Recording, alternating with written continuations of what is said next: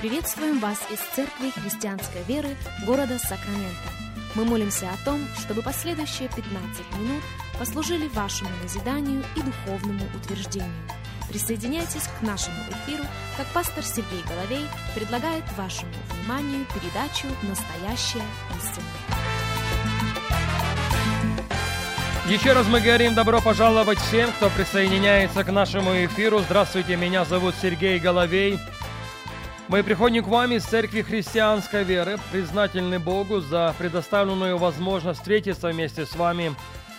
Благодарны каждому из вас за то, что и сегодня становитесь частью нашего вещания. Как в этот день мы продолжаем наш разговор на тему «Благодать», чтобы завершить. Наш базовый текст – это послание апостола Павла к Титу, и в первой главе с первого стиха мы читаем следующие слова. «Павел, раб Божий, Апостол же Иисуса Христа по вере избранных Божьих и по знанию истины, относящейся к благочестию. В надежде вечной жизни, которую обещал неизменный в Слове Бог прежде вековых времен.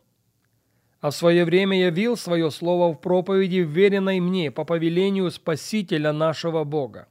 Титу истинному Сыну по общей вере благодать, милость и мир от Бога Отца и Господа Иисуса Христа Спасителя нашего – для сего я оставил тебя в Крите, чтобы ты довершил недоконченное.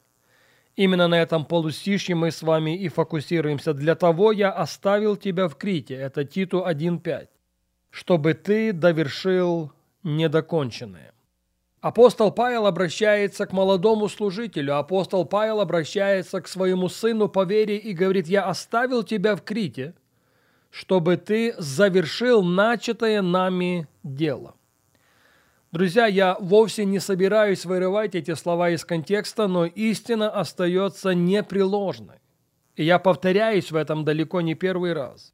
Перед каждым из нас самим Богом поставлена задача. И на каждом из нас от Бога есть благодать, чтобы закончить начатое дело. Я повторю это еще раз. Перед каждым из нас самим Богом поставлена задача. И на каждом из нас от Бога есть благодать, чтобы закончить начатое дело. Соломон говорит в Экклезиаста 7.8, конец дела лучше начала его. И вот к этому лучшему мы с вами должны стремиться. И вот к этому лучшему на этой серии радиопрограмм я поощряю и себя, и каждого из вас. И уже неоднократно было замечено, что для разных людей это может означать совершенно разные вещи. Для кого-то закончить начатое образование, для кого-то закончить начатый курс семейного консультирования или план ежегодного чтения Библии. Но как бы это ни выглядело, я делаю на это ударение еще раз. У Бога есть благодать благодать для каждого из нас, чтобы завершить, чтобы закончить начатое дело. И по мере того, как мы заканчиваем начатое дело, мы можем рассчитывать на полноту Божьего благословения. Это было правдиво в отношении построенной Моисеем скини. Как только он закончил процесс строительства, Библия говорит, облако покрыло скинию собрания и слава Господня наполнила скинию. В равной мере это правдиво и в отношении построенного Соломоном храма. Был день, когда строительству было положено начало, и был день, когда строительство было приведено к завершению. В случае с Соломоном это взяло около семи с половиной лет. Во второй книге Паралипоменон в 5.1 мы читаем «И окончилась вся работа, которую производил Соломон для Дома Господня. И что вы думаете? Когда работа была закончена, тогда, именно тогда Дом Божий наполнило облако. Именно тогда в храм Господень пришла слава Божья. В этом случае уместно повториться, что слава Божья, как правило, это вознаграждение за то, что начатое дело мы доводим до конца – Вне всякого сомнения должна быть готовность начать. Вне всякого сомнения должно быть усердие продолжать.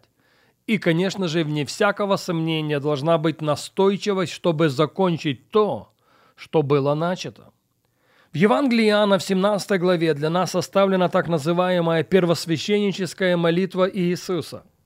И вот к первому стиху я в данном случае обращаюсь. Иоанна 17.1.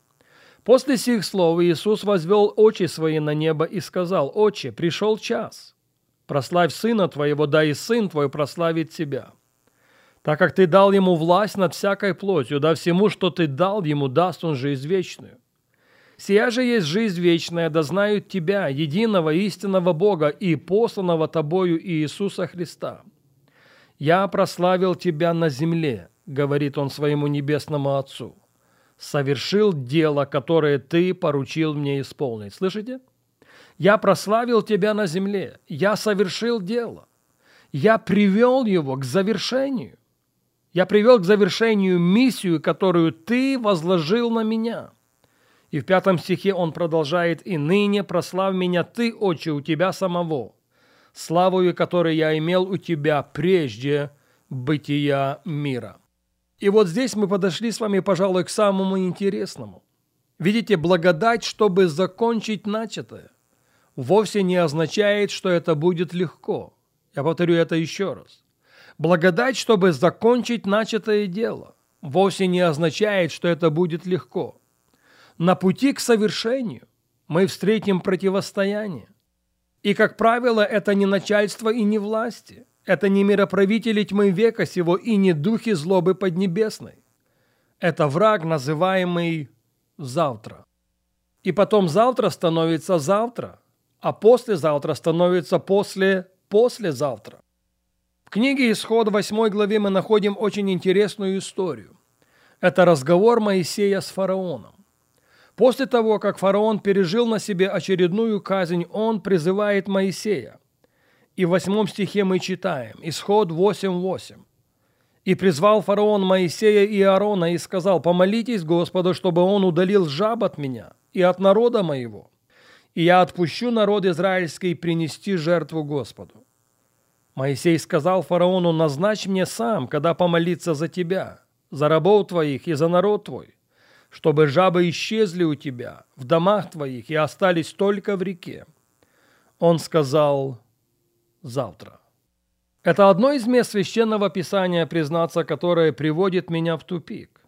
Перед фараоном, перед лидером супердержавы стоит Божий человек. Стоит тот, в руках которого ключи для того, чтобы открыть любые двери. Для того, чтобы решить проблемы силой Божией, которая на нем. И Моисей спрашивает у фараона, когда я могу помолиться за тебя, чтобы жабы исчезли? На что последний отвечает завтра. Похоже, он привык к тому, что жабы были везде.